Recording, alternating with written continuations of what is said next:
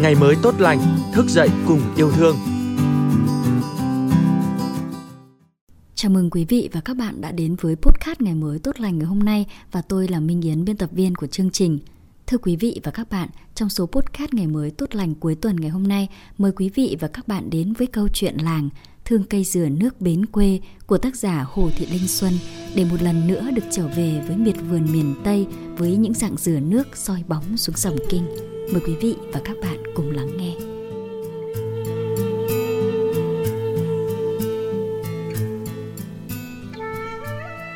Bà nội tôi trầm lá đẹp lắm.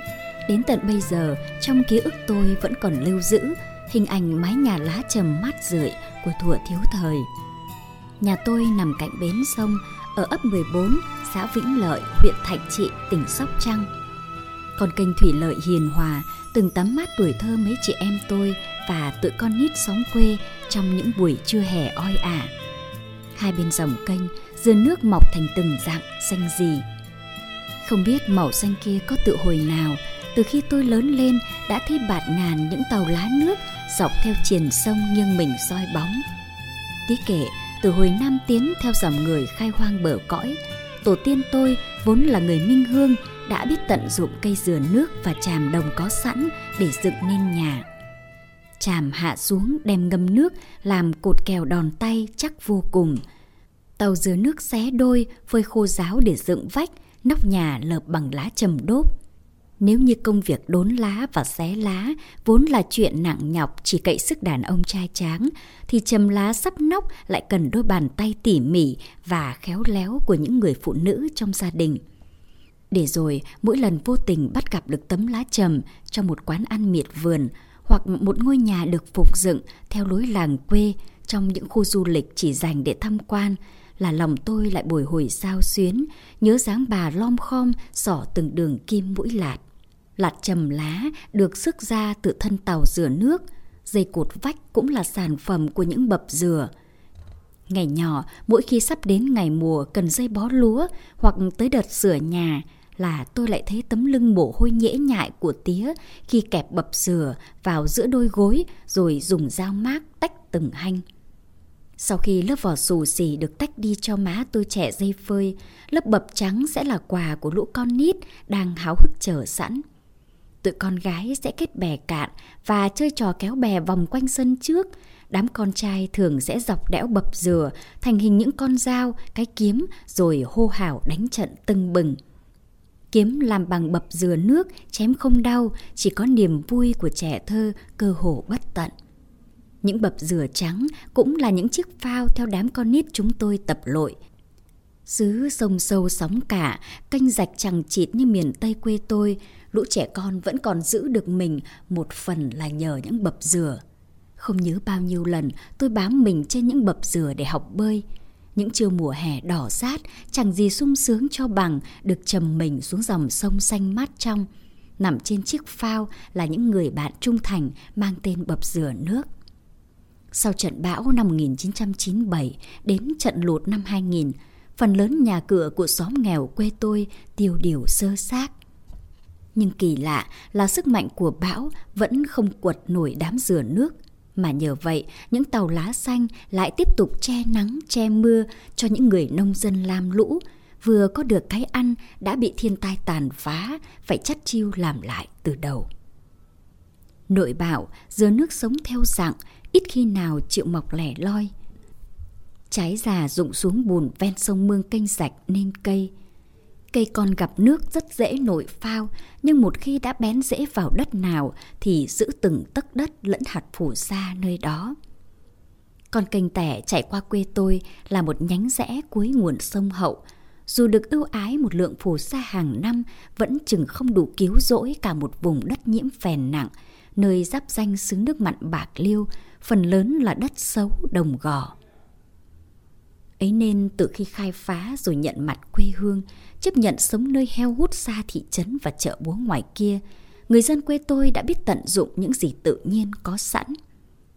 Tía tôi ngày ấy vẫn đang đặt lọp cá tôm theo dạng rửa nước.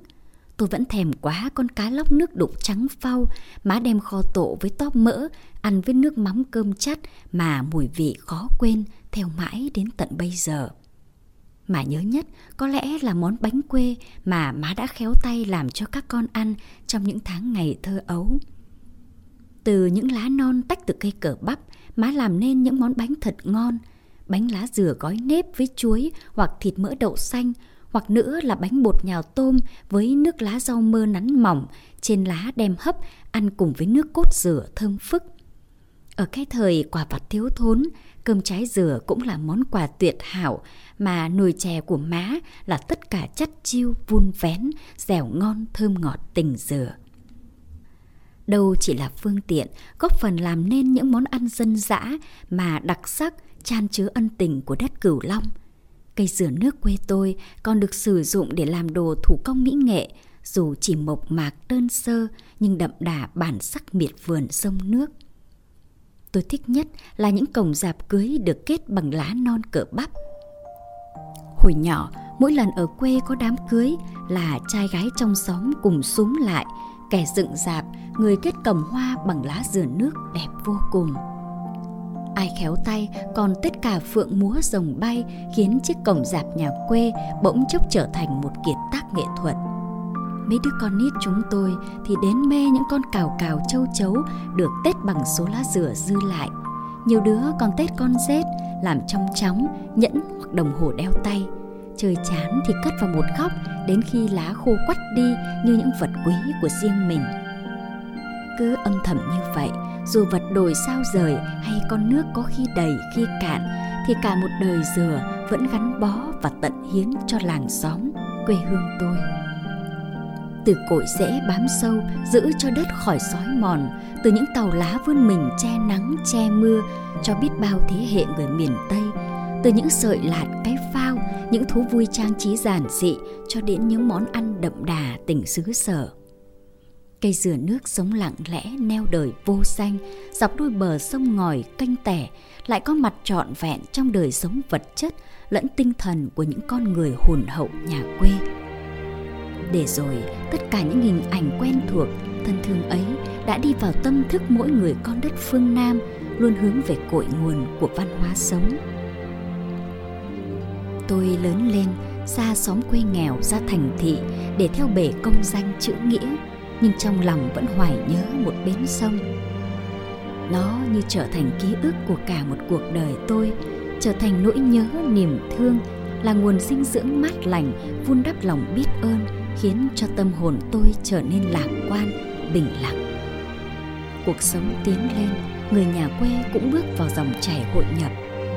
Những ngôi nhà lá mát mẻ nhưng không trụ được bền với thiên nhiên khắc nghiệt, dần được thay thế bằng tường bê tông, mái tôn hoặc mái ngói kiên cố. Nhưng nếu khéo để ý, vẫn thấy hình ảnh cây dừa nước chưa bao giờ mất đi đâu đó ở xóm nhỏ quê tôi vẫn còn những trại xuồng, những chuồng chăn nuôi, nhà để củi được lợp bằng lá dừa nước có sẵn dưới bến quê. Cũng như tía má tôi vẫn giữ lại cái trái bếp sau hè dừng bằng lá dừa như là sự thủy chung đối với thứ tài nguyên mà thiên nhiên đã ban tặng cho bà con xứ bưng biển bao đời khó nhọc. Và tôi hiểu rằng giá trị của những góc nhỏ ấy đâu chỉ dùng để che nắng, che mưa mà đó là tình cảm là lòng biết ơn đối với những người bạn thùa hàn vi đã luôn đồng hành cùng người nông dân từ thuở sơ khai quá đỗi nhọc nhằn. Không ít lần giữa phố thị, tôi bắt gặp hình ảnh cây dừa nước được trồng trong chậu để tạo cảnh quan.